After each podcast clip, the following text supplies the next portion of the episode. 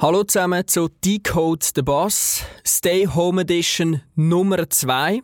Heute bin ich da mit dem Kai Landwehr. Er ist Marketingleiter bei MyClimate. MyClimate ist Partner für wirksamen Klimaschutz, lokal und global. Und mit dem Kai werde ich äh, reden über, was ist MyClimate überhaupt? Wie verhält sich das Klima in dieser Krise? Oder ist es eben vielleicht nicht eine Krise fürs Klima? Ist Klimakompensation das richtige Modell, um das Klima zu schützen? Und äh, was macht der Kai in der aktuellen Corona-Krise? Und was macht er sonst im normalen Alltag? Decode the Bus. Klar schaffen wir es jetzt momentan, unseren CO2-Fußabdruck massiv nach unten zu senken. Aber das ist komplett erzwungen.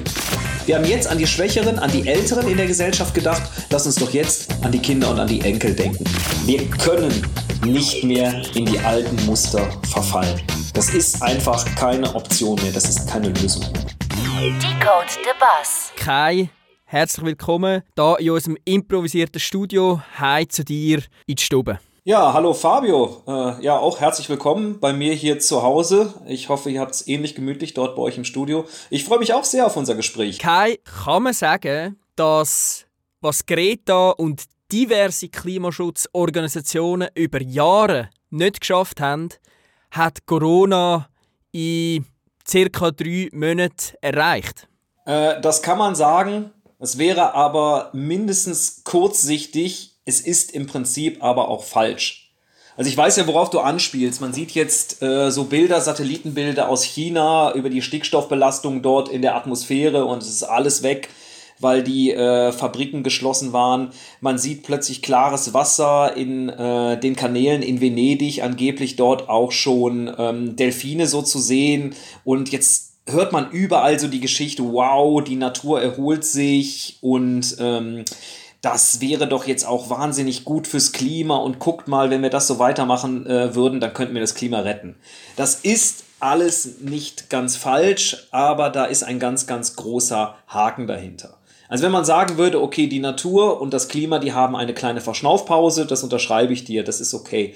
Aber in Wahrheit ist die ganze Sache viel, viel komplexer und ähm, es steht durchaus zu befürchten, dass die aktuelle Krise auch einen negativen Impact auf die Diskussionen rund um Klima und Klimaschutz haben wird. Okay, kannst du das schnell ein bisschen genauer erläutern? Was für einen negativen Impact? Also du kannst es in, in verschiedenen, du kannst verschiedene Blickwinkel betrachten. Also generell, ich will das nur kurz vorausschicken, ist das momentan recht schwierig einzuschätzen, weil wir sind in einer Situation, die niemand kennt, wo es auch im Prinzip keine historischen Vorbilder zu gibt. Und jetzt kommen ganz, ganz viele Leute so aus der Ecke, äh, äh, nach dem Wichtigtuer Schweinchen-Schlau-Prinzip und sagen, wie das sich denn jetzt alles entwickeln wird und welche Auswirkungen das für die Wirtschaft und für den Klimaschutz haben wird. Ich halte das total für verfrüht weil wir wissen den Impact nicht. Aber was man jetzt einfach jetzt klar sagen kann oder was Szenarien sind, die ich nicht für unwahrscheinlich erachte. Das erste ist, vieles, was jetzt nicht passiert, ist nicht aufgehoben, sondern es ist aufgeschoben. Das kann sein und das wäre zutiefst verständlich, wenn irgendwann im Sommer, hoffentlich früher als später, wenn sich die Corona-Krise legt, wenn wir uns wieder frei bewegen dürfen, wenn wir wieder reisen dürfen, dass viele Leute das Bedürfnis haben, all das nachzuholen, was sie jetzt verpasst haben. Das werden sie tun. Und vielleicht stärker, als sie es sonst auch getan hätten. Ne? Das Leben genießen. Es ist ja kurz. Äh, das könnte man als Rebound-Effekt bezeichnen, der viel wieder von dem aufnehmen wird, was wir vielleicht jetzt eingespart haben. Das ist, das ist der erste Punkt. Viel entscheidender finde ich aber die zwei weiteren Punkte. Der zweite Punkt ist der, dass plötzlich aufgrund der Corona-Krise und vor allem aufgrund deren wirtschaftliche, derer wirtschaftlichen Auswirkungen das ganze Thema Klimaschutz, Investitionen in erneuerbare Energien, in sauberere Technologien, ähm, Umstellungsmaßnahmen, Trans äh, Transitionsmaßnahmen erstmal aufgeschoben werden oder vielleicht komplett abgeblasen werden, weil man sagt, wir müssen jetzt erstmal wieder unsere nationale und die Weltwirtschaft in Gang kriegen. Ganz simpel gesagt, für Klima- und Umweltschutz ist jetzt einfach kein Geld da und keine Zeit.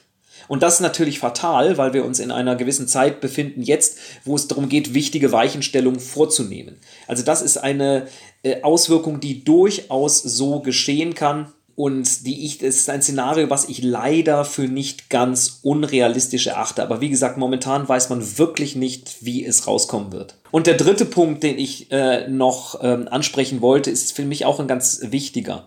Klar schaffen wir es jetzt momentan, unseren CO2-Fußabdruck massiv nach unten zu senken. Aber das ist komplett erzwungen. Das ist aufgrund einer äh, äußeren Gewalt erzwungen. Das ist nicht das, worauf man sich im demokratischen Prozess geeinigt hat. Das ist nicht flankiert mit einer sauberen technologischen Innovation. Das ist nicht flankiert mit einer effizienteren Verhalten, mit einem bewussteren Verhalten. Das ist jetzt einfach eine Zwangsmaßnahme. Und das ist nicht der Weg, oder das darf es und wird hoffentlich niemals der Weg für Klimaschutz sein können, sondern der Weg von effizienten Klimaschutz muss wirklich die Kombination sein aus einem bewussteren und viel effizienter gestalteten Verhalten und aus technischer Innovation. Du sagst eigentlich, äh, wir haben drei Faktoren im Moment. Das eine ist, oder nicht drei Faktoren, sondern drei Auswirkungen. Äh, das eine ist, es wird einen Nachholeffekt geben. Die Leute werden wollen das, was sie jetzt verpasst haben, nachholen, was negativ fürs Klima könnte sein. Das Zweite ist, die grossen Länder dieser Welt werden sich nicht fürs Klima interessieren, wenn die Krise vorbei ist und auch kein Geld dafür haben. Und der dritte Punkt ist eigentlich, dass es eine Zwangsmaßnahme ist und das ist eigentlich nicht im Konsens mit der allgemeinen Gesellschaft und wahrscheinlich auch nicht nachhaltig. Jetzt natürlich meine Frage da gerade dazu. Kai, ist das nicht genau das, was das Klima eben gebraucht hat, respektive auch die Menschheit gebraucht hat, um mal zu sehen, was es überhaupt bräuchte, um effektiv einen Effekt zu haben aufs Klima. Wie viel Effort das es eben bräuchte, äh, um wirklich etwas zu bewirken.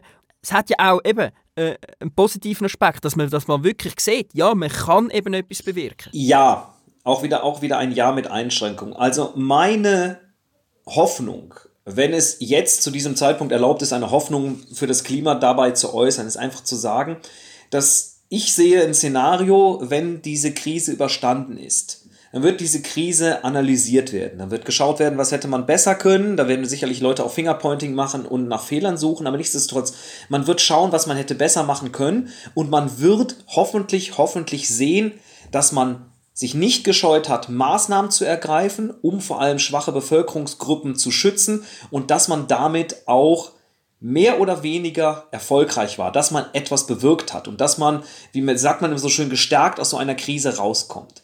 Und wenn dieses Verständnis sich dann auch auf Klimaschutz äh, auswirkt, wenn man sagt, okay, wir haben da noch eine viel, viel größere Bedrohung in ihrer Dimension, viel größere Bedrohung, die da am Horizont kommt, von der wir wissen, die nicht sofort kommt, sondern die peu à peu kommt, aber irgendwann gewaltigst.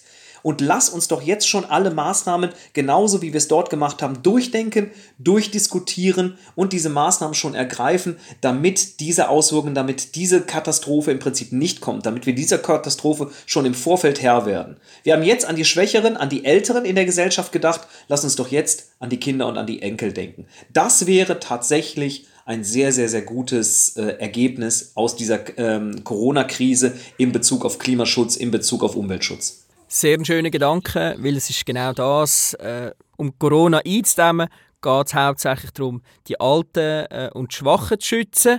Und äh, wenn man an die Zukunft denkt, müssen wir eben vor allem unsere Kinder schützen. Äh, sehr ein schöner Gedanke und ich hoffe, das können wir äh, wirklich auch mitnehmen in die Zeit nach der Corona-Krise.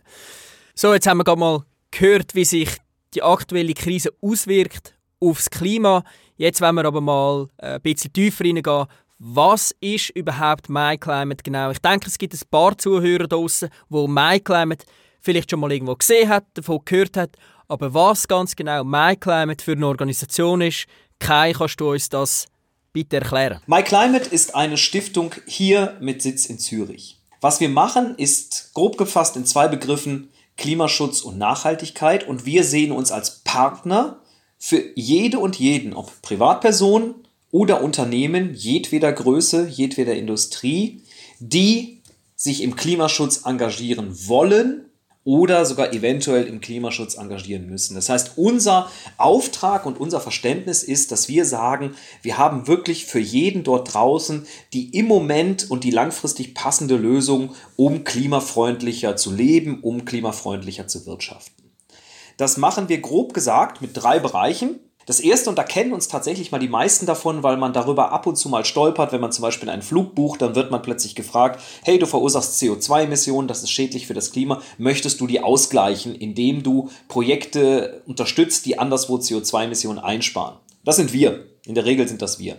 Das heißt, wir sind Anbieter für die sogenannte Kompensation. Du verursachst hier in der Schweiz CO2-Emissionen mit einem Flug, mit Autofahren, wie auch immer. Wir unterstützen Projekte und zwar mit deiner äh, finanziellen Hilfe, die anderswo nachweislich mindestens genauso viel CO2-Emissionen einsparen. Können wir vielleicht später noch drüber reden. Das geht also CO2 kompensieren. Zweiter Geschäftsbereich bei uns ist der Bereich Beratung und Lösung. Da haben wir ein ganz breites Spektrum an Dienstleistungen, an Services für Unternehmen. Da geht es vor allem um Berechnungen. CO2-Fußabdruck übers gesamte Unternehmen. Wie viel CO2 steckt in einem Produkt drin? Wie stehe ich da so im Vergleich mit anderen Produkten oder mit meinen Mitbewerbern? Wir helfen Unternehmen bei Reportings, wir schauen uns den Einsatz von Materialien, von Ressourcen an. Ganz viele Analysen, die wir dort in diesem Bereich anbieten, die hauptsächlich dazu dienen, dass du in deinem Unternehmen weißt, was passiert gerade und dass du aufgezeigt bekommst, wo kann ich denn zukünftig einsparen. Ist klar, wenn wir jetzt bei Jim und Jim CO2-Berechnung äh, machen würden und man sieht, 90% eures CO2-Fußabdrucks ist, weil der Fabio mit dem dicken Auto ins Büro, ins Geschäft fährt, dann ist relativ klar, dass man da relativ einfaches Einsparpotenzial hätte. Ist bei euch nicht der Fall, weiß ich. Ähm, dritter Bereich, den wir machen, ist der Bereich Klimabildung. Da geht es hauptsächlich darum, Wissen weiterzugeben. Und zwar nicht Wissen, wie Klimawandel funktioniert und so weiter, das ist gar nicht so entscheidend, sondern eigentlich Wissen darüber zu verbreiten, was habe ich denn persönlich für eine Auswirkung, was habe ich persönlich für den Impact mit jeder der tausenden Entscheidungen, die ich täglich in meinem Privatleben, aber auch in meinem Berufsleben treffe. Was habe ich da für Alternativen? Sind diese Alternativen vielleicht eventuell klimafreundlicher? Macht es einen Unterschied, ob ich jetzt mit, mit dem Auto ins Geschäft fahre oder ob ich jetzt ähm, mit, dem, mit dem Velo ins Geschäft komme? Macht es einen Unterschied, ob ich zweimal die Woche auf Fleisch verzichte und mich lieber da vegetarisch ernähre oder nicht? Und da zeigen wir einfach diese Handlungsmöglichkeiten auf und wollen die Menschen, ob das jetzt Kinder sind, wir haben große Projekte mit Kindern oder Mitarbeiter in Unternehmen, einfach wie sagt man so schön neudeutsch, empowern, ihnen die Möglichkeit zu geben, in der Hoffnung, bewusstere und dann in der Hoffnung, in der Regel auch klimafreundliche Entscheidungen zu treffen. Und da geht es dann darum, CO2-Emissionen zu vermeiden. Also My Climate ist CO2-Emissionen vermeiden durch Bildung, CO2-Emissionen reduzieren durch Beratung und Lösungsangebote und CO2-Emissionen auszugleichen, sie kompensieren mit unseren Projekten. Und das machen wir als Stiftung mit Sitz in Zürich mit ungefähr 80 Mitarbeitenden hier. Okay, 80 Mitarbeiter. Wie lange gibt es My Climate schon? My Climate gibt, ist gegründet worden im Jahr 2002. Also uns gibt es seit etwas mehr als 18 Jahren von Studierenden und ihren, das waren glaube ich Professoren von der ETH damals hier in Zürich. 2000, 2002 als Verein gegründet worden, 2006 sind wir dann quasi neu in diese Rechtsform der Stiftung umgewandelt worden. Okay, und wie viel Umsatz macht ihr? Also, äh, wir sind gerade dabei, noch unsere Jahresauswertung des vergangenen Kalenderjahres, also 2019, zu machen. Deswegen kann ich dir momentan die Zahlen, die ich dir jetzt sage, sind die aus dem Jahr 2018. Und 2018 haben wir tatsächlich das erste Mal einen Gesamtumsatz von mehr als 20 Millionen Schweizer Franken gemacht. Davon kommt ein Großteil des Umsatzes kommt aus dem Kompensationsgeschäft der trägt so ungefähr zu 85 Prozent unseres Umsatzes bei. Der Rest kommt dann, wie gesagt, aus den Abteilungen Beratung und Lösung und aus der Abteilung Klimabildung und noch zum Beispiel von Kommunikationsservices, die wir unter anderem anbieten. Wie gesagt, das war das Jahr 2018. 2019 ist unser Geschäftsbericht ja gerade in der Revision. Ich kann also die finalen Zahlen noch nicht rausgeben, aber da haben wir nochmal ein deutliches nicht ganz überraschend, wenn man weiß, was 2019 passiert ist, aber wirklich ein deutliches Wachstum zu verzeichnen gehabt. Das Wort Klimajugend ist das Wort vom Jahr 2019 gewesen.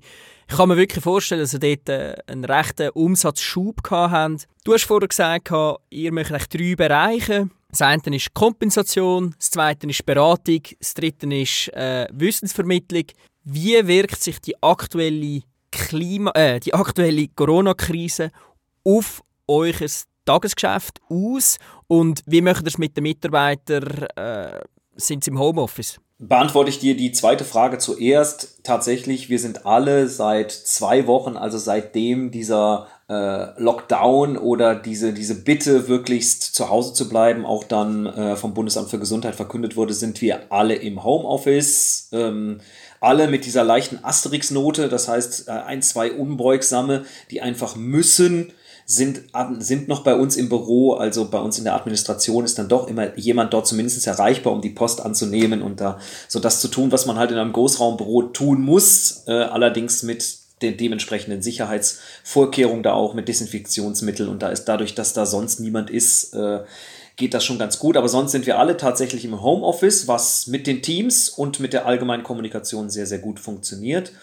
Und zum ersten Teil deiner Frage, ja, also selbstverständlich merken wir die Auswirkungen. Es wäre völlig blauäugig, wenn man sagen würde, ja, das, das, das wird wahrscheinlich keine Auswirkung haben. Wir kriegen immer noch, und das ist schön zu sehen, wir kriegen immer noch Anfragen von Privatpersonen und von Unternehmen. Das sind nicht mehr so viele, aber sie sind immer noch da. Es gibt immer noch Leute, die unsere Webrechner benutzen, also da, wo du als Privatperson auf unsere Internetseite co2.myclimate.org gehen kannst und deine CO2-Emissionen berechnen kannst und die dann auch kompensieren kannst. Das tun immer noch Leute, aber da gab es natürlich einen klaren Dip seit Ende Februar, äh, also den, den März über. Das siehst du massiv schon. Also wir spüren das ganz klar. Ähm, wir versuchen im Prinzip das Beste aus der Situation zu machen und wir freuen uns, dass es immer noch Menschen und Unternehmen gibt, die sich im Klimaschutz engagieren wollen und wir hoffen, dass das dann, wenn die Krise, Krise abebbt, auch weiterhin so bleibt. Zum Thema Emissionen kompensieren. Äh, ihr sagt ja, ihr, man kann bei euch äh, die Emissionen berechnen und nachher kompensieren. Sprich, ein kleines Beispiel, wenn ich beispielsweise auf New York würde fliegen, wenn es äh, Flüge auf New York gäbe, kann ich die äh, Emissionen, die ich dort gemacht habe, kompensieren. Das heißt, ich zahle eigentlich einen Zusatzbetrag und ihr investiert nachher das Geld in Projekte, wo äh, schlussendlich wieder äh, am Klima zugutekommen. Wie viel von dieser Leistung ist nur Gewissensberuhigung für äh, unsere kapitalistische Gesellschaft und wie viel bringt effektiv etwas am Klima? Also, es bringt von dieser Leistung bringen 100% wirklich effektiv etwas für das Klima. Wie viel Prozent dafür sorgen dir, Herrn X, wer auch immer sich bei dir mit im Studio befindet, Unternehmen Y, noch ein gutes Gewissen zu verschaffen? Kann ich nicht sagen. Wenn es das ist und tut, dann ist das ganz okay. Dann bedeutet das nämlich übrigens auch, dass du ein Gewissen hast, was ja auch nicht so schlecht ist.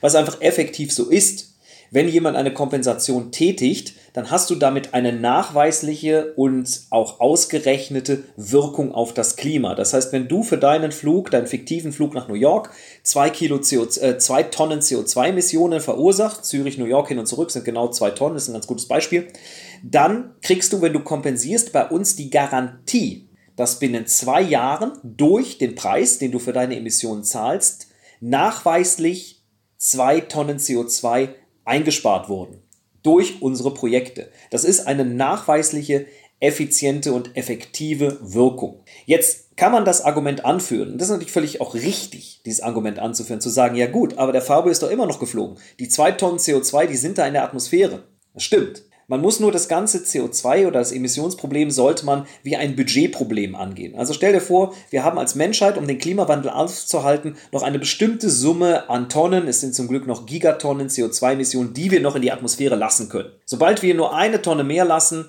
schieben wir den Klimawandel wieder an und zwar auf ein Ziel auf mehr als 1,5 Grad globale Erwärmung. Das sollten wir nicht tun. Wir sollten quasi diesen Kuchen nicht komplett aufessen. So, wenn du jetzt aber ein Stück aus diesem Kuchen rausnimmst dann ist es eine absolut sinnvolle Maßnahme, dass nicht irgendwer anders nochmal ein Stück der gleichen Größe rausnimmst. Und das verhinderst du im Prinzip mit deinem Kompensationsmodell. Kompensation ist wirklich eine, eine, eine, eine Budget, ein Budgetansatz, eine Budgetmaßnahme, um dem Problem CO2-Emissionen Herr zu werden. Und was ganz wichtig ist, Kompensation ist eine Brückentechnologie. Wir müssen ganz klar dahin kommen, weil wir stoßen CO2-Emissionen so oder so aus, so wie wir momentan leben, so wie wir wirtschaften. Wir müssen dahin kommen, dass wir unsere Wirtschaft wandeln, dass wir nur noch mit erneuerbaren Energien arbeiten, dass wir viel effizienter mit unseren Energien umgehen, sodass wir am Ende zu einem äh, Zeitpunkt hinkommen, wo wir als Gesellschaft, als Wirtschaft nur noch so viel CO2-Emissionen ausstoßen, wie die Natur, die natürlichen senken, eventuell auch künstliche Senken, aufnehmen können, dass wir zu einem Nullsummenspiel kommen. Das dauert aber. In vielen Bereichen dauert das. Und da ist Kompensation eine sehr sinnvolle Brückentechnologie, um uns diese Zeit zu verschaffen, um unsere Wirtschaft hauptsächlich und unsere Gesellschaft zu wandeln. Okay, kannst du uns die Kompensationsprojekte vielleicht noch ein bisschen näher bringen? Kannst du uns ein Beispiel äh, vielleicht erläutern, wo ihr macht, um eben genau die Klimakompensation äh, anzubringen? Ein ganz gutes Beispiel, äh, was ich immer ganz gerne erzähle für ein Klimaschutzprojekt, sind das Projekt der Biogasanlagen, die wir haben. Also wir haben große Biogasanlagenprojekte hauptsächlich in Südostasien, in Indien, in Indonesien, in Thailand. Da geht es darum, man muss sich vorstellen, äh, da gibt es große Stadtregionen, aber es leben auch noch immer sehr, sehr viele Menschen in ländlichen Regionen, Kleinbauernfamilien. Was diese Kleinbauernfamilien einfach natürlich machen und machen wollen und machen müssen, ist kochen. So simpel, so profan wie das klingt. Und das geschieht tatsächlich da noch, weil es keine Elektrifizierung gibt oder nur sehr unzureichende Elektrifizierung, geschieht das tatsächlich auf offenem Feuer oder in Indien häufiger mit Holzkohle. So. Das weiß man, Holzkohle entsteht aus Holz, es wird abgeholzt. Außerdem, wenn Holzkohle verbrannt wird, dann wird das gebundene CO2 freigesetzt, geht wieder in die Atmosphäre. Paff. Was kann man da machen? Du kannst, wenn du Kleinbauernfamilien hast, das heißt Familie, Mutter, Vater, diverse Anzahl an Kindern, sobald sie Nutzvieh haben, eine Kuh, zwei Kühe, anderes Nutzvieh, je nachdem, dann kannst du mit den, dem Dunk, mit den Exkrementen dieses Nutzviehs, die anderweitig einfach dort liegen würden und verrotten würden, Methan freisetzen würden, was auch noch einen sehr starken Einfluss aufs Klima hat, dann kannst du mit diesem Dunk und anderen biologischen Abfällen Biogas erzeugen. Das heißt, du baust mit dem Geld, was jetzt eben über diese Kompensation kommt, baust du eine kleine Biogasanlage. Das muss man sich vorstellen, das ist wie so eine Kuppel aus Backstein größtenteils. Diese Kuppel wird größtenteils in die Erde versenkt, damit dadurch kein Gas entweichen kann. Dann gibt es einen Einlass von diese, in diese Kuppel und da tust du diese ganzen Exkremente rein, Bioabfälle und vermengst das mit Wasser, mischt das und dann wird das in diese Kuppel geleitet. Was passiert da? Diese Mischung fängt an zu gären. Und in diesem Gärungsprozess entsteht Methangas. Und dieses Methangas wird über, ein Röhr, über eine Röhre aus dieser Kuppel rausgeleitet, an einen Gasherd angeschlossen in der Küche, einen kleinen Gasherd, zwei Kochplatten, wie auch immer. Und dann kann damit gekocht werden. Bis zu dreimal am Tag, für Frühstück, für Mittag, fürs Abendessen. Das heißt, du hast, sparst diese Methanemissionen ein. Das heißt, du sparst die CO2-Emissionen ein durch die Verbrennung von Holzkohle und durch die äh, Produktion von Holzkohle. Und das ist nachweislich. Das heißt, normalerweise würde eine Familie im Jahr, sagen wir mal, zwischen 500 Kilogramm und einer Tonne Holzkohle verbrennen.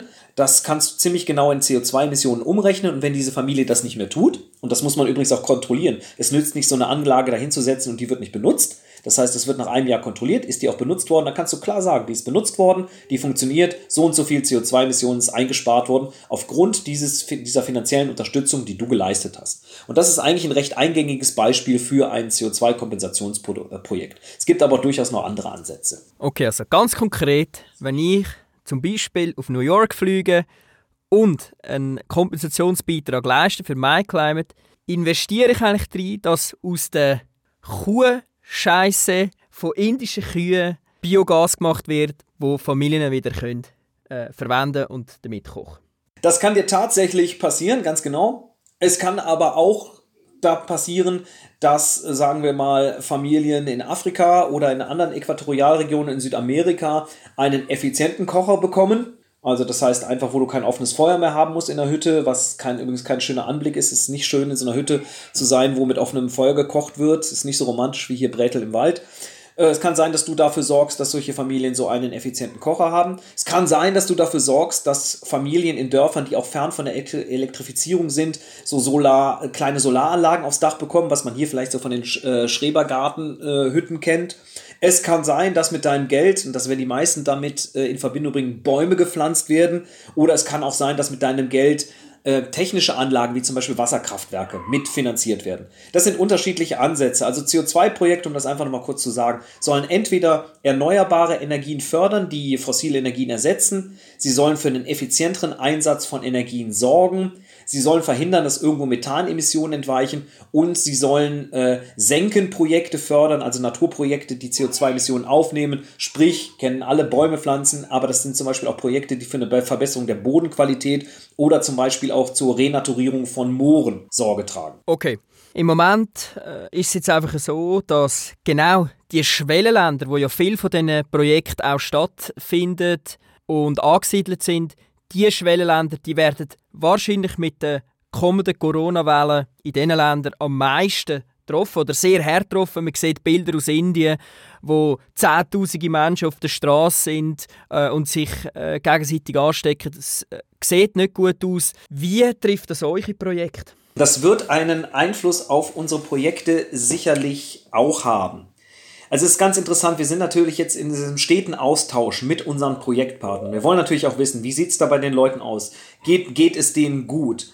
Können sie oder können oder wollen sie auch quasi ihre Projektarbeit momentan weiter betreiben? Und da teilweise gibt es da unheimlich interessante Geschichten, weil unsere Projektpartner zum Beispiel in Nicaragua, die sorgen auch tatsächlich in der jetzigen Phase dafür, dass eben diese Aufklärungsmaßnahmen für die Eindämmung des Coronavirus dann auch weiter funktionieren, weil sie halt einfach in Kontakt mit vielen, vielen Tausenden, Zehntausenden Menschen dort vor Ort sind. Der Punkt ist einfach der, das ist, das ist ganz entscheidend bei den Klimaschutzprojekten. Diese Klimaschutzprojekte sparen nachweislich CO2-Emissionen ein. Das ist sehr, sehr gut für die internationale Bilanz. Das ist für die Menschen, die sich an diesen Projekten dort beteiligen, für die Kleinbauernfamilien in Indien, völlig irrelevant. Das ist für die nicht wichtig.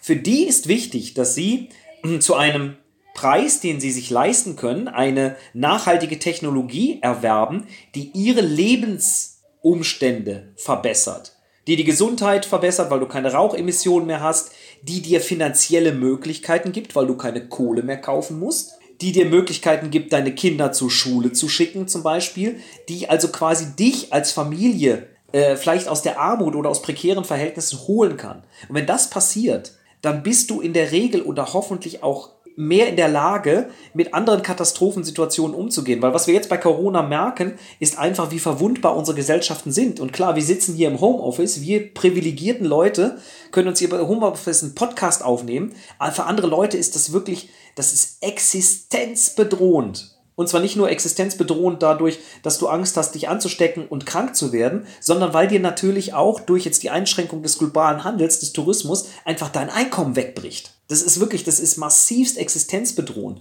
Und was unsere Projekte machen, ist halt, sie haben so viele positive Nebenwirkungen, dass, dass sie dabei helfen, die Widerstandskräfte dieser Menschen und die, die Kräfte auch sich durch so eine Katastrophensituation durchzukommen, einfach zu stärken. Und deswegen ist es ganz, ganz wichtig, dass diese Projekte auch weitergehen und weiter funktionieren. Dadurch, dass Kompensation einen zeitverzögerten Mechanismus hat, ist jetzt erstmal die finanzielle Lage in den Projekten nicht das Problem. Die ist gesichert. Sie können ihr äh, ihre, ihre Operations äh, weiterhin auf jeden Fall betreiben. Und wir werden natürlich alles dafür tun, um den Projektpartnern vor Ort auch zu helfen, auch dann durch die schwierige menschliche und vielleicht auch wirtschaftlich schwierige Lage zu kommen. Okay, also du sagst eigentlich, es kommt den Menschen, die in euren Projekten arbeiten, kommt es eigentlich zu gut, indem sie äh, wirtschaftlich besser dastehen, als wenn sie die Projekte nicht hätten. Wirtschaftlich auf, wirtschaftlich auf jeden Fall, weil sie entweder Einkommensmöglichkeiten kommen oder auch äh, Ausgaben einfach sparen. Aber es sind halt noch weitere, äh, weitere positive Aspekte mit diesen Projekten damit verbunden. Die drückst du in diese sogenannten SDG aus, den Nachhaltigkeitszielen der äh, Vereinten Nationen. Das heißt, da durch diese Projekte wird zum Beispiel auch dafür gesorgt, dass ähm, die Umwelt selber dort geschützt wird, also zum Beispiel das Waldschutz betrieben wird oder Küstenwald, Mangrovenschutz betrieben wird, dass Ökosysteme intakt bleiben. Es werden Mensch-Tier-Konflikte reduziert und es wird zum Beispiel auch die allgemeine Gesundheits- und Hygiene ähm, Situation verbessert. Ich meine, es gibt ja jetzt die ersten Theorien, dass, sagen wir mal, Luftverschmutzung der Ausbreitung des Virus ähm, durchaus einen Schub geben kann. Also das wird zumindest momentan diskutiert. Da gibt es Studien, da gibt es Evidenzen dafür, dass dem so ist. Und wenn du es jetzt schaffst, Luftverschmutzung sowohl im Indoor-Bereich als auch dann schlussendlich äh, durch, durch viele offene Feuern, also wenn du mal durch Kampala abends fährst, da siehst du überall, da brennt Wenn du das schaffst, durch andere Technologien zu ersetzen, dann sorgst du natürlich auch für eine bessere Luftqualität und kannst vielleicht auch dadurch den Virus ein wenig eindämmen. Also es gibt die wirtschaftliche Komponente, die ist ganz, ganz wichtig, aber es gibt auch die, die Umweltschutz und die soziale Komponente, die sehr, sehr wichtig für das Leben der Menschen ist. Du bist ja Marketingleiter von MyClimate. Ähm, allgemeines Thema Klima ist ein Thema, das sehr stark von internationalen Trends eigentlich beeinflusst ist. Ähm, das sieht man jetzt ganz, ganz stark. Letztes Jahr war es ein riesiges Thema gewesen, äh, mit der ganzen äh, Klimajugend und, und der Greta-Diskussion. Und das Jahr, jetzt vor allem im Frühjahr, wo Corona da ist, redet eigentlich niemand mehr über das Klima. Was macht ein Marketingleiter in seinem Job? Oder ein MyClimate-Marketingleiter in seinem Job? Ja, generell ist meine Aufgabe, dass ich dabei helfe, dass die richtigen Leute uns auch finden und dass die richtigen Leute auch, sagen wir mal, unsere richtigen Lösungen finden. Und ich könnte mich jetzt so ein bisschen darüber beklagen, dass mein Job mir dadurch nicht so einfach gemacht wird, dass meine Zielgruppe einfach unglaublich breit ist. Weil wir haben Angebote für, Privatpersonen, für den Fabio, der nach New York fliegt oder für jemanden, der was auch immer tut. Wir haben Angebote für unterschiedlichste Firmen, für Schulklassen und so weiter. Ich könnte jetzt natürlich sagen, ja mein Gott, wenn ich jetzt so eine klar definierte Zielgruppe hätte, irgendwie Studierende in Schweizer Städten, das wäre ja viel, viel easier. Da würde ja mal die Medienauswahl und so weiter, das würde sich ja anbieten, da könnte man schöne Social-Media-Maßnahmen machen, tipptopp. Bei mir ist es halt einfach ein bisschen breiter, weil wir unser großes Angebot so breit haben. Tatsächlich fokussiere ich mich auch mit meinen Marketing- und Kommunikationsmaßnahmen sehr stark auf dem Support äh, meiner Kollegen im Partnerschaftsmanagement-Team, das heißt die, die wirklich mit Unternehmen zusammenarbeiten, weil die Unternehmen einfach einen riesengroßen Hebel halt auch für, für den Klimaschutz haben. Das heißt, wenn man schafft, ein großes Unternehmen dahin zu drehen, dass es klimafreundlicher agiert, dann hast du für das Klima viel erreicht. Und da musst du natürlich dann auch wissen, was sind die Bedürfnisse des Unternehmens. Du gehst ja da nicht so als äh, äh, Apostel, als Prophet hin und sagst dir mal so, wir erzählen euch jetzt mal, wie ihr euer Business zu machen habt. Das funktioniert natürlich nicht, sondern du musst wissen, wie funktionieren die Unternehmen, was sind deren Bedürfnisse und wie kann man denen auch helfen, nachhaltiger zu agieren, weil das wollen tatsächlich sehr, sehr, sehr viele. Das heißt, da muss ich tagtäglich den richtigen Kommunikationsmix im Prinzip finden. Wie erreiche ich die spezifischen Zielgruppen, die Unternehmen? Wie schaffe ich erstmal eine Brand Awareness? Dass man MyClimate überhaupt erkennt, dass man, die, dass man dieser Organisation auch vertraut, dass man sie einordnen kann. Und wie schaffe ich dann im Prinzip unsere verschiedenen Produkte und Lösungen so einerseits zu kommunizieren, zu vermarkten, dass die Leute sie verstehen und ganz, ganz profan muss ich äh, euch ja als letzten ungefähr erklären, dass wir in einer digitalen Informationswelt leben, dass diese Informationen auch und unsere Produkte gefunden werden. Und das ist ein ganz, ganz wichtiger Teil meiner Arbeit, also auch wirklich an der, an der Searchability von MyClimate ganz, ganz stark zu schaffen. Okay, also du bist sehr stark B2B-Marketing orientiert, wenn ich das jetzt äh, so richtig rausgehöre oder richtig interpretiere und weniger B2C. Also der Endkunde am Schluss ist nicht primär deine Zielgruppe? Ähm, ja, ich bin stärker B2B-Marketing orientiert. Ich finde den Bereich, also B2C, den Endkundenbereich, ob in der Schweiz oder international, eigentlich aber unheimlich wichtig. Weil was ist das stärkste Argument, was ich einem Unternehmer geben kann, zu sagen, möchtest du mit MyClimate zusammenarbeiten? Der will sich für Klimaschutz organisieren, der guckt jetzt mit wem. Und du findest natürlich, wir sind ja nicht allein auf weiter Flur, wir sind natürlich in der Schweiz Marktführer, aber es gibt auch sehr, sehr gute andere Anbieter die dir tolle Kompensationsprojekte liefern, die dir gute Beratungsdienstleistungen liefern, die dir auch Bildungsprojekte liefern. Das heißt, welches ist wer das? Wer zum Beispiel? Sorry, sorry, wer zum Beispiel? Ah, oh, bei Mitbewerberrädern, das mache ich ja wahnsinnig gerne. Es gibt da zum Beispiel. Ja, genau darum ich es hören. Nein, es gibt zum Beispiel, sagen wir mal, im Kompensationsbereich, äh, hat man vielleicht schon mal Atmo von Atmosphäre gehört, ist eine Organisation in Deutschland, die sehr, sehr starke äh, Standards hat. Es gibt eine Organisation, die nennt sich Climate Partner, die macht auch viel im Beratungsbereich. Im Beratungsbereich selbst selber gibt es ganz, ganz viele von den einzelnen ein- bis zwei Mann-Buden bis hin zu so großen Organisationen wie Quantis. Und hier in der Schweiz kennt man vielleicht so Organisationen wie My Blue Planet oder Push die zum Beispiel auch viel Kommunikation machen. Oder auch, wir haben starke, äh, sagen wir mal, Überschneidungsmöglichkeiten mit dem WWF. Das heißt, WWF ist einerseits ein Partner von uns, andererseits ein Mitbewerber. Ist eine ganz interessante Situation. Aber das ist gut. Weil es ist gut, dass wir Wettbewerb haben, weil dann musst du dich auch selber immer hinterfragen und du bist auch dazu gezwungen, auch wirklich gute Angebote zu entwickeln und die jetzt auch nicht zu Fantasiepreisen, sondern auch zu Preisen, die darstellbar sind. Also ich finde das, ich finde, ich finde das gut, obwohl es mich hier natürlich jedes Mal nervt, wenn jetzt sagen wir mal sich ein Unternehmen dann doch für einen Mitbewerber entscheidet. Das regt mich total auf. Aber anyway.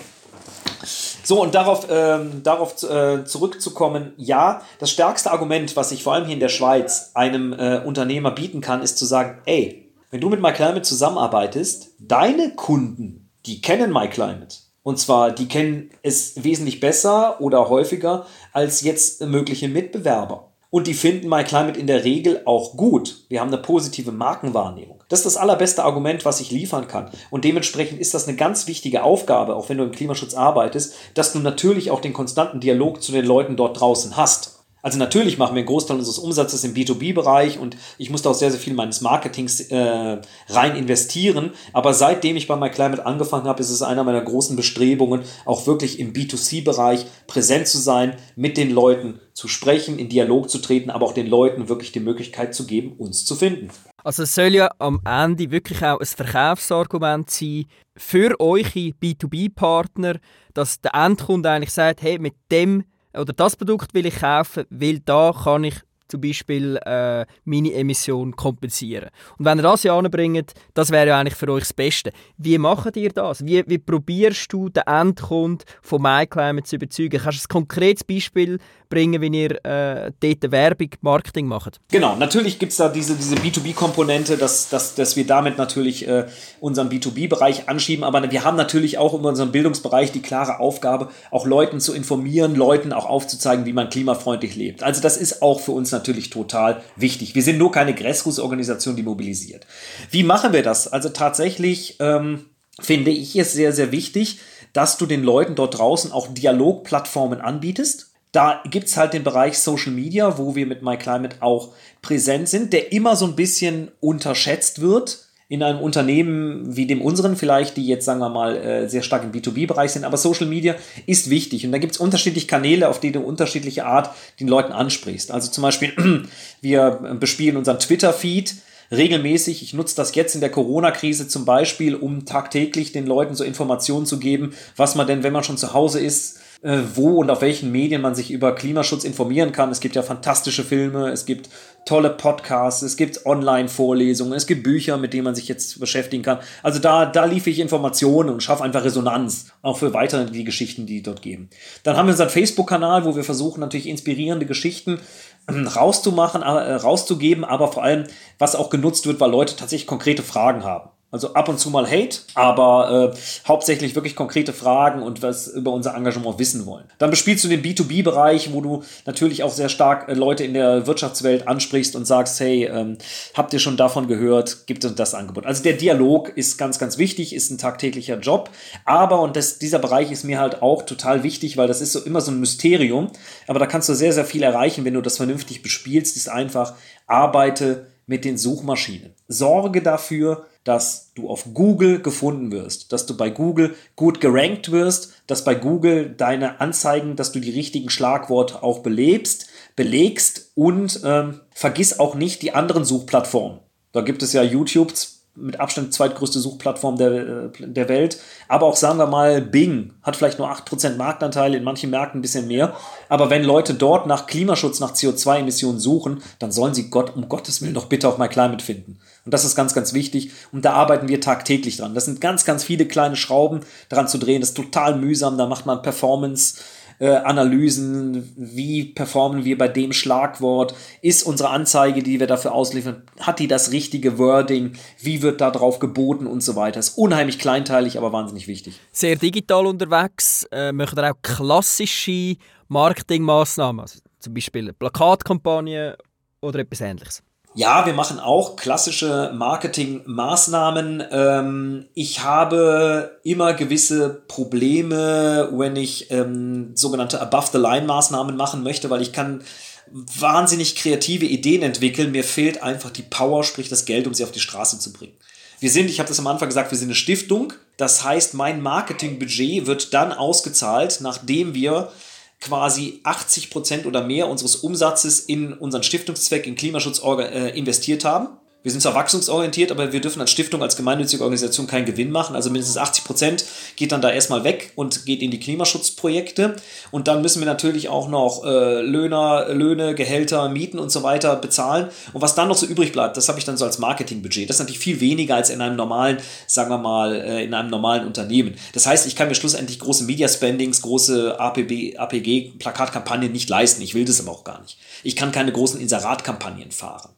Ähm, aber nichtsdestotrotz machen wir schon so klassische Sachen. Wir sind zum Beispiel bei Events, bei Massenveranstaltungen vor Ort, weil wir mit vielen äh, Events auch wirklich zusammenarbeiten. Also es gibt zum Beispiel so geile Events wie das Open Air St. Gallen, die ihren Fußabdruck mit uns berechnet haben und den auch kompensiert haben. Und dann findest du My Climate natürlich dann auch vor Ort beim Open Air St. Gallen. Da durfte ich letztes Jahr irgendwie morgens um neun vor so 40 gar nicht mal so verstörten Menschen, zerstörten Menschen noch morgens so eine Podiumsdiskussion machen. Das war ziemlich cool.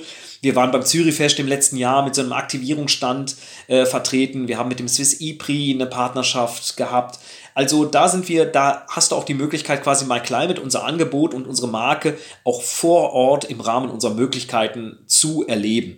Und das ist natürlich auch ein ganz wichtiger Bereich. Der ist vielleicht nicht digital, aber da erreichst du auch wirklich Menschen und diese Klaviatur bespielen wir auch. Haben wir auch schon mal einen Marketing-Fail gehabt, wo überhaupt nicht funktioniert hat?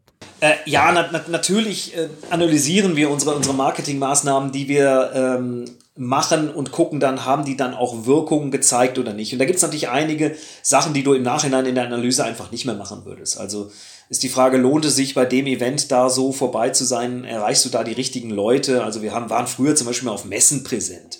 Heutzutage nur auf einer Messe präsent, wenn die, die nicht abgesagt wird, wie es jetzt mit der ITB in diesem Jahr geschehen ist, eine Tourismusmesse, aber es ist eher eine B2B-Messe. Wir waren auf Endverbrauchermessen. Das ist so Reisemessen. Da gehen Leute hin, weil sie sich über Reiseangebote informieren wollen. Da will jetzt, sagen wir mal, das Paar, was jetzt gerade im letzten Jahr in Pension gegangen ist, die wollen jetzt gucken, ob sie nicht mal jetzt für vier Wochen nach Indonesien fliegen. Die interessiert da My Climate nicht. Da standen wir im Prinzip den ganzen Tag rum, also ziemlicher, sagen wir mal, Waste of Time and Money. Also das, das war nicht so sonderlich toll. Wir haben auch mal so Digital-Aktivierungsmaßnahmen funktioniert, wo du dann quasi so versuchst, User-Generated Content zu generieren, äh, irgendwie mit geilen, äh, mit geilen Apps, die wir da so gemacht haben, wo du dann irgendwie deinem Facebook-Freund vorwerfen kannst, er hat nur heiße Luft produziert zum Beispiel. Coole Idee, total kreativ, hat nicht funktioniert. Also ähm, auch im Prinzip schade gewesen. Oder wir haben früher massiv Arbeit und auch Mittel reingesteckt, so richtig geilen Jahresbericht zu produzieren, ähm, wo du dann wirklich ganz kreativ zeigst und mit coolen Storytelling, was du so für geile Sachen im letzten Jahr gemacht hast. Tolles Resultat gewesen, hat keinen Menschen erreicht. Schade. Also ja, natürlich, also auch wir haben durchaus Marketing-Fails. Die tun, wenn sie, sagen wir mal, auch mit Kosten verbunden sind, uns natürlich aufgrund unserer Budgetsituation noch viel, viel mehr weh, als sie, sagen wir mal, jetzt vielleicht in einem anderen Unternehmen, äh, sagen wir mal, reinschlagen würden. Dementsprechend müssen wir da mal ziemlich vorsichtig sein mit dem, was wir dann da auch machen. Weil schlussendlich arbeiten wir ja mit einem Teil von Geldern, die wirklich Leute oder Institutionen ähm, investiert haben, um Klimaschutz voranzutreiben. Und deswegen müssen wir da eigentlich noch bedachtsamer mit dem sein, was wir tun. Gut, das Gute ist ja bei euch, dass, wie wir es vorher schon äh, gesagt haben, die Klimajugend, Generation Z, Millennials, äh, gerade im 2019 eigentlich Marketing für euch betrieben hat, das Thema auf die ganz, ganz grosse Bühne gebracht hat. Wie wichtig ist die Klimajugendbewegung für euch als Organisation MyClimate? Die Klimajugendbewegung ist, das kann ich ganz persönlich sagen, das ist das größte und erfolgreichste zivilgesellschaftliche, also die größte und erfolgreichste zivilgesellschaftliche Bewegung, ein sogenanntes Grassroots Movement, was ich jemals erlebt habe. Was diese Tausenden von Jugendlichen geschafft haben, das ist phänomenal, weil sie haben das Thema Klimaschutz und wir müssen handeln wirklich auf die Titelseiten der Zeitung gebracht, in die Primetime des Fernsehens. Die haben, dass es dieses Thema gibt, wirklich in die Köpfe der Leute reingehämmert. Und vor allem nicht nur, dass es dieses Thema gibt, sondern dass wir etwas tun müssen. Sie haben die Diskussion angeregt. All das, was wir über Jahre versucht haben, durchaus mit einem gewissen Erfolg, das haben sie wirklich, die haben eine Welle aufgebaut, die so unglaublich groß war und alles wirklich überrollt hat. Und das ist unglaublich. Und wie haben sie das gemacht? Sie haben das gewaltfrei gemacht und sie haben das wissenschaftsbasiert gemacht. und durchaus ergebnisoffen. Und das ist, das ist phänomenal, das ist fantastisch. Und das haben wir natürlich gespürt. Also wirklich, da sind Unternehmen zu uns gekommen, die gesagt haben, ey, ähm, da, da, da draußen sind 10.000 auf der Straße. Mein Sohn, meine Tochter, die fragen mich jeden Morgen, was ich denn in meinem Geschäft tue, um irgendwie, äh, um das Klima zu schützen. Ja, und ganz ehrlich, ich weiß es nicht. Was kann ich tun? My Climate könnt ihr mir dabei helfen. Das ist das, was wir unmittelbaren Auswirkungen gemacht haben. Und das ist, das ist, einen, äh, das ist eine Leistung dieser Klimajugend, die, die gar nicht hoch genug einzuschätzen ist. Kommen wir nochmal zurück zu beschränkt, beschränktem Marketingbudget. Du hast gesagt, ihr müsst wirklich darauf schauen, wie ihr investiert, euer Marketingbudget. Was wäre jetzt unabhängig von dem Budget eine Massnahme, wo du sagst, das würdest du gerne mal umsetzen, wenn du jetzt unbeschränkt Möglichkeiten hättest zum Investieren? Wenn ich die Möglichkeit hätte, unbeschränkt zu investieren, dann würde ich natürlich einfach das, was ich jetzt schon mache, weiterhin machen, einfach da vielleicht noch ein bisschen mehr Geld und Ressourcen reinstecken, das ist klar. Aber ich würde so simpel, wie das klingt, wirklich so simpel, wie das klingt, eine ganz, ganz große, wirklich above the line Kampagne fahren. Also ich hätte wahnsinnig Bock mal einen äh, richtig schönen TV-Spot zu machen, den auf die Primetime-Formate rauszuschicken, den über YouTube gleichzeitig derbe rauszuspielen mit klickbaren Elementen, wo du dich weiter informieren kannst. Also, also erst einmal so einen richtig schönen kreativen Content entwickeln, den dann über traditionelle Medienformate mit durchaus Mediendruck zu verbreiten. Das gleiche aber dann quasi crossmedial über die sozialen Netzwerke, über YouTube richtig, richtig groß rausspielen. Das vielleicht noch mit, mit Out of mit Plakaten, mit so zu verbinden. Also mein Gott, ich hätte so unglaublich Bock, mal so ein Riesenplakat zu machen. Einfach mal so ein derbes Teil. Irgendwie so am Swissmill Tower in Zürich, äh, 40 Meter. Einfach mal äh, mit Graffiti-Style. Oh Gott. Also mit unbeschränkten Mitteln, man könnte so viele tolle Sachen machen. Aber das Ziel wäre wirklich einfach das, was die Klimajugend im Prinzip gemacht hat, weiterzuspringen, das halt wirklich mit ganz, ganz viel Media, das Crossmedial, dieses Thema Klimaschutz, aber vor allem Lösungen für den Klimaschutz zu verbreiten den Leuten zu sagen, hey, Lösung für den Klimaschutz ist es, zu vermeiden, zu reduzieren und lasst uns auch doch darüber reden, einen Preis auf CO2-Emissionen ähm, zu erheben und diesen dann auch für Klimaschutzprojekte einzusetzen. Und das groß in einer kreativen Art vernetzt rauszuspielen über Märkte wie die Schweiz, das wäre fantastisch. Kai, wo steuern wir an in der Klimadebatte? Ist eine echte Wende in Sicht nach der Corona-Krise? Oder gehen wir wieder ins alte Muster rein? Was ist deine Einschätzung? Wir können nicht mehr in die alten Muster verfallen.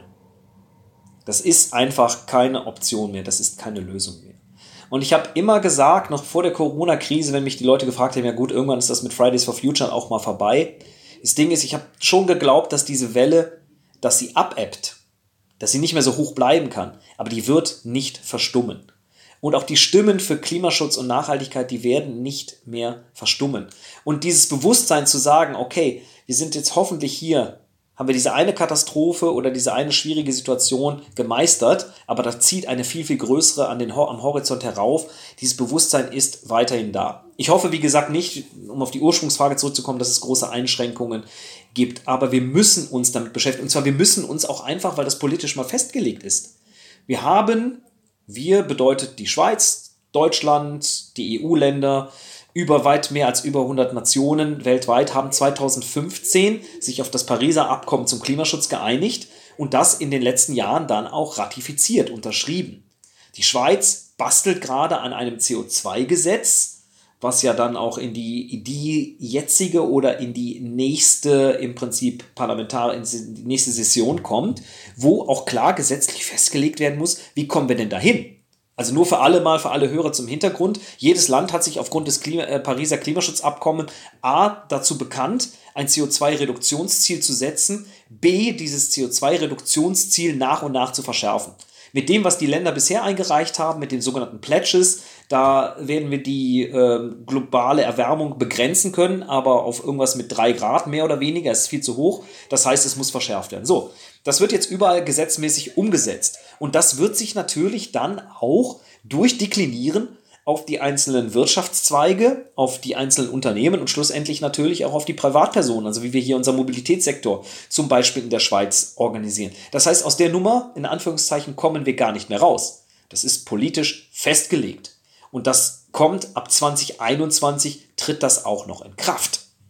Also beziehungsweise 2020 ist es in Kraft getreten und ab 2021 wird dann schon bewertet und ausgerechnet. Das heißt, die Schweiz, wie jedes andere Land, muss auch monitoren, wie ist ihr CO2-Ausstoß, wie sind sie auf dem Absenkungspfad unterwegs. Also äh, allein von dieser politischen Komponente wird es mit Klimaschutz weitergehen und weitergehen müssen. Aber, und das ist ganz, ganz entscheidend, wir werden unsere Klimaschutzziele nicht erreichen, wenn eben nicht auch Privatpersonen und wenn nicht auch Unternehmen, die das vielleicht im ersten Schritt nicht unbedingt trifft, dazu beitragen, diese Krise zu lösen.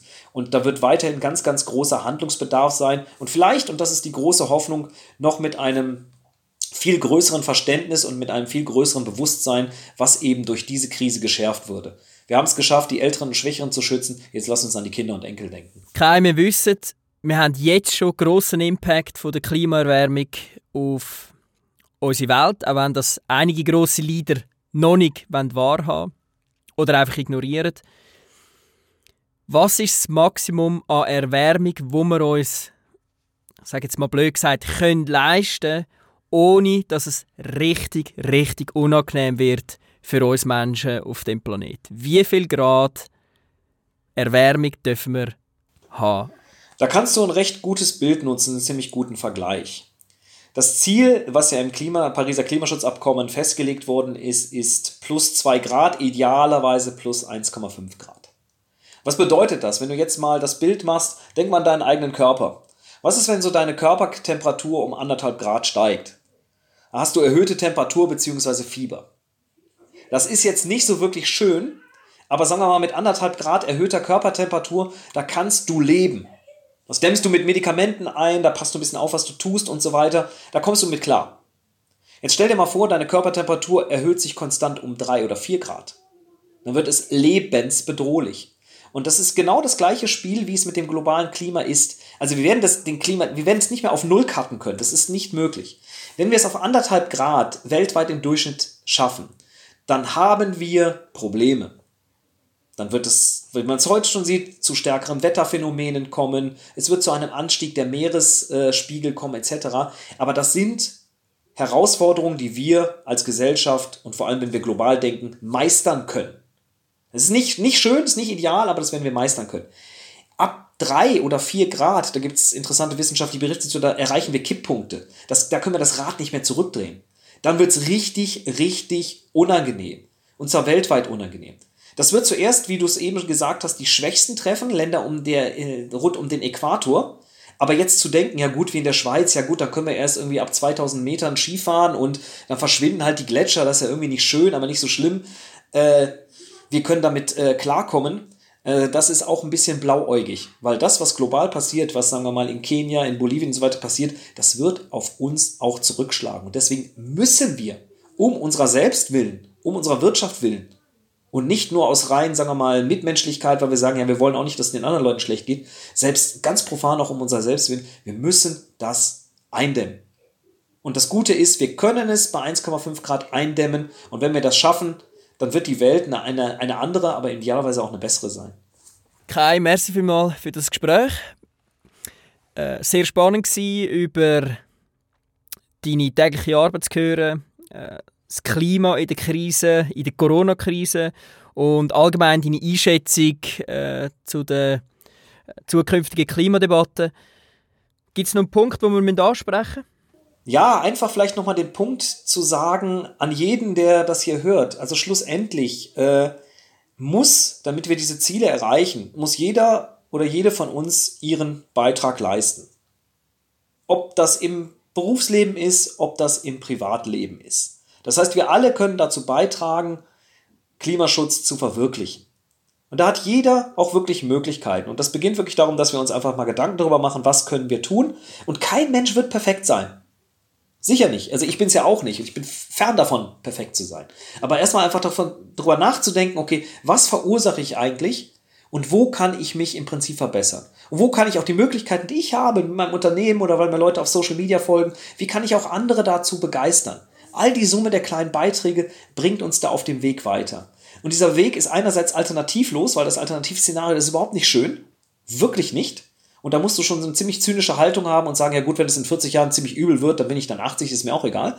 Wenn du kein solcher Zyniker bist, dann muss man jetzt im Prinzip handeln, was zu tun. Und das Tolle dabei ist, wenn wir das richtig machen jetzt, dann ist die Welt nicht so, wo wir irgendwie keine Massenveranstaltungen mehr haben und wo es nicht irgendwie tolle technische Geräte und Innovationen gibt und wo wir jetzt alle uns irgendwie wieder in die Höhlen zurückgezogen haben und weiß der Kuckuck was mit uns von gepökeltem Fleisch ernähren, sondern die Welt, wenn wir das schaffen, Klima mit Verhalten und mit technischer Innovation in den Griff zu kriegen, wird eine wahnsinnig positive sein. Weil wir werden dabei gleichsam wir werden gleichsam es schaffen, die weltweite Armutsrate massiv zu senken. Wir werden es gleichzeitig schaffen, hoffentlich für eine Geschlechtergleichheit zu sorgen. Wir werden Naturhabitate, äh, Regenwälder, äh, das, das Leben unter Wasser, wir werden das alles dadurch schützen. Das heißt, die Welt, die wir damit schaffen können, wenn wir Klimaschutz vernünftig umsetzen und jeder seinen Beitrag leistet, ist eine wahnsinnig schöne. Da hätte ich unglaublich Bock, als alter Mensch drin zu leben.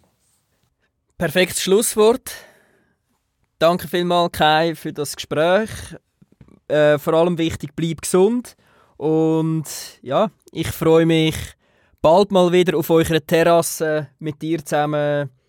Äh, vielleicht ja, wird es dann ein Sommerdrink oder äh, ein Bier oder was auch immer zu trinken. Und bis bald. Ciao, Kai. Ciao, Fabio. Das machen wir auf jeden Fall. Bis dann. Bleib gesund. Jim und Jim Podcast. Decode the Bus. Decode the Bus.